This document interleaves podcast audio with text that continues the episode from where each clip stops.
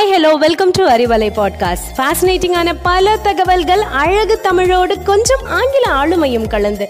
கற்க கேட்க here we go with 360 degree of fantabulous learning with Arivalai podcast brought to you by Bharathi educational institutions Reddipatti Namakkal வணக்கம். நாம் வாழ்க்கை சூழலில் இன்று பாதி வெஸ்டர்ன் டைப்பில் வாழ்ந்து கொண்டு இருக்கிறோம் இசை இல்லாமல் நம்மளால் வாழ முடியாதுன்னு சில பேர் இசை மலையில் சில பேர் பொழுதுபோக்கிற்காக சில பேர் இசையோடு உடற்கலப்பை போக்கிக் கொள்ள சில பேர் அப்படி சொல்லிக்கிட்டே போகலாங்க.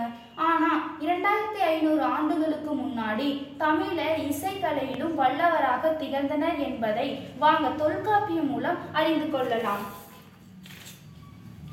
தொல்காப்பியமும் இசை தமிழன். உலக இசை வரலாற்றில் தமிழ் இசையே மிக தொன்மையான சிறந்த இசை இலக்கண பண்பாடுகளுடன் கூடிய இசையாக திகழ்ந்ததற்கு ஆதாரமாக பல இலக்கண வரலாற்று சான்றுகள் உள்ளன. மத்தளம் யாழ் குழல் ஆகிய மூன்றும் சங்ககால இசைக்கருவிகள் ஆகும். யாழ் தான் அக்காலத்தில் மிகப்பெரிய இசைக்கருவியாம். உலக நாகரிகத்துக்கெல்லாம் முன்னோடியாக திகழ்ந்து வந்த சிந்துவெளி நாகரிகத்தை புலப்படுத்தும் வகையில் மொகஞ்சதாருவின் ஹராப்பாவிலும் தமிழர் கண்ட யாழ் இருந்ததை அங்கு கண்டுபிடிக்கப்பட்டுள்ள முத்திரையில் அறிய அறியப்பட்டுள்ளது. தொல்காப்பியம் கூறும் யாழ் என்னும் சொல் பல தமிழர் வகுத்த பன்னிசையை குறிக்கும். இதை குரலிசை நரம்பு கருவி இசை தந்தி கருவி இசை என அழைக்கப்படுகிறது. இசை நூலை நரம்பின் பறை எனவும் தொல்காப்பியர் குறிப்பிடுகிறது. தொல்காப்பியம் கூறும் பறை என்னும் சொல் தாளம் பற்றியாகும். நிலத்தை ஐந்து வகையாக தொல்காப்பியர் அந்தந்த நிலத்திற்குரிய பறை பண்புகளை பிரித்து வகுத்தார். என்ற சொல் தொல்காப்பியத்தில் இருபத்தி நாலு இடங்களில் உள்ளது. தொல்காப்பியம் குறிப்பிடும் பாட்டு வண்ணம் இசையோடு தொடர்புடையது. வண்ணங்கள் மூன்று வகைப்படும். அவை வள்ளிசை வண்ணம் மெல்லிசை வண்ணம் ஏகு வண்ணம் ஆகும். களிப்பாடலிலும் பரிபாடலிலும் மேற்பட்ட பண்புகள் இடம்பெற்றுள்ளது. பறை யாழ் தொல்காப்பியத்திலும் குறிப்பிடுவதால் பறையே தமிழரின் ஆதி இசை. அதோடு குழலும் சேர்கிறது.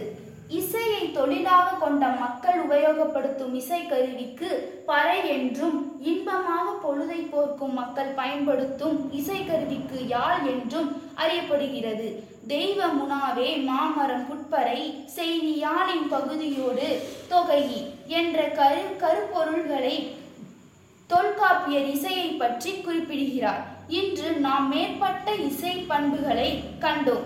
இதில் நாம் இக்காலத்தில் நாம் மேற்நாட்டின் இசை பண்புகள் இசைக்கு மயங் இசைக்கு மயங்கி மனம் மகிழ்ச்சி அடைகிறோம். உண்மை என்னவென்றால் இரண்டாயிரத்தி ஐநூறு ஆண்டுகளுக்கு முன்பே நம் தமிழர் இசையிலும் வல்லமை பெற்றதை நமக்கு வியப்படை செய்கிறது. நன்றி.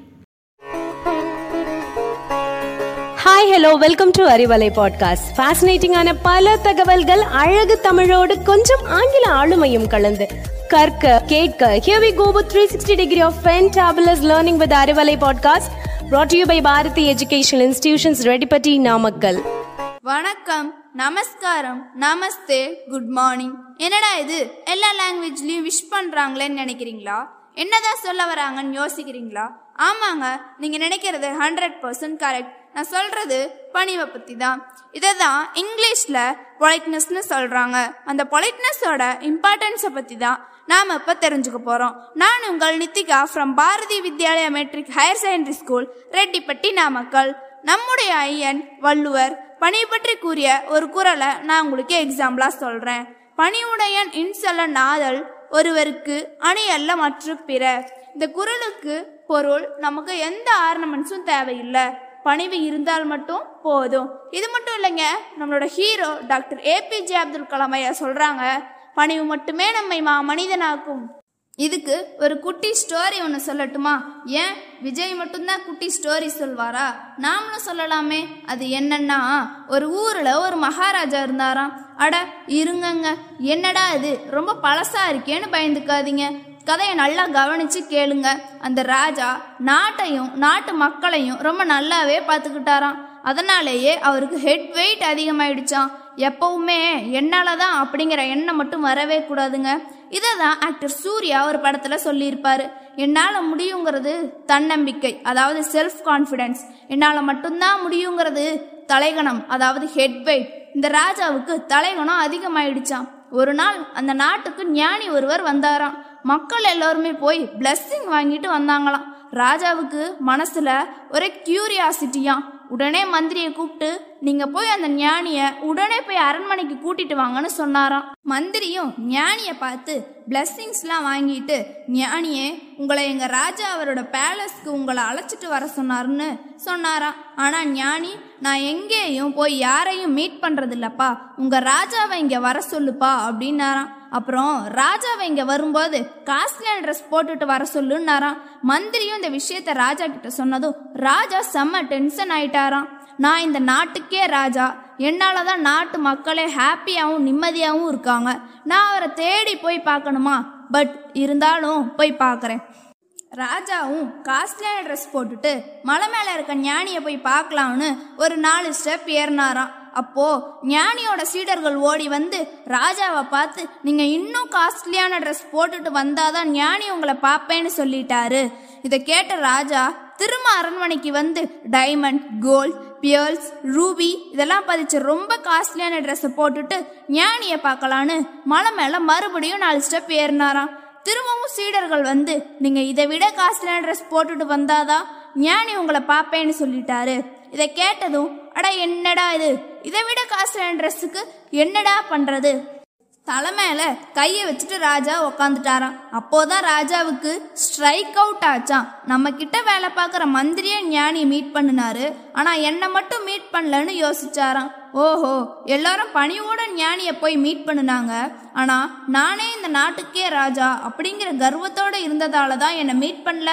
அப்படிங்கிறத புரிஞ்சுக்கிட்டு ஞானியை போய் பார்த்தாராம். அப்போதான் ஞானி சொன்னாராம் உன்னோட ட்ரெஸ்ஸில் இருக்கிற எல்லா ஆர்னமெண்ட்ஸை விட பணிவு தான் விலை உயர்ந்ததுன்னு. அப்போதான் பணிவு பற்றியும் அதனோட வேல்யூவை பற்றியும் புரிஞ்சுக்கிட்டு மலையிலேருந்து கீழே இறங்கினாராம். லைஃப்பில் பணிவுங்கிறது ரொம்ப நல்ல பழக்கமாகும். நாம் செய்கிற ஒவ்வொரு செயலும் அடுத்தவங்கள ஹர்ட் பண்ணாமல் இருந்தாலே போதும். உங்களை பார்த்து நல்லவர்னு சொன்னா உங்களுக்கு சந்தோஷமா இருக்கும் தானே? அந்த ஹாப்பி ஃபீலிங் வேணும்னா நம்ம நல்ல பழக்கத்தோட இருக்கணும். அதாவது நம்ம வீட்டில் இருக்கவங்களுக்கும் ஃப்ரெண்ட்ஸ் டீச்சர்ஸ் சிபிலிங்ஸ் அதர்ஸ் யாரா இருந்தாலும் அவங்களுக்கு ரெஸ்பெக்ட் கொடுக்கணும். இனிய சொற்களை பேசுதல் பணிவுடன் நடத்தல் போன்றவையும் நல்ல நடத்தைகளே. நல்ல செயல்கள் நல்ல பழக்கமாகும். பழக்கம் வழக்கமாகும். வழக்கம் ஒழுக்கமாகும். இந்த கதை உங்களுக்கு பிடிச்சிருக்குன்னு நம்புறேன். மற்றும் ஒரு சுவாரஸ்யமான தகவலோடு உங்களை நெக்ஸ்ட் டைம் மீட் பண்றேன். Until then it's bye from Nithika thank you stay tune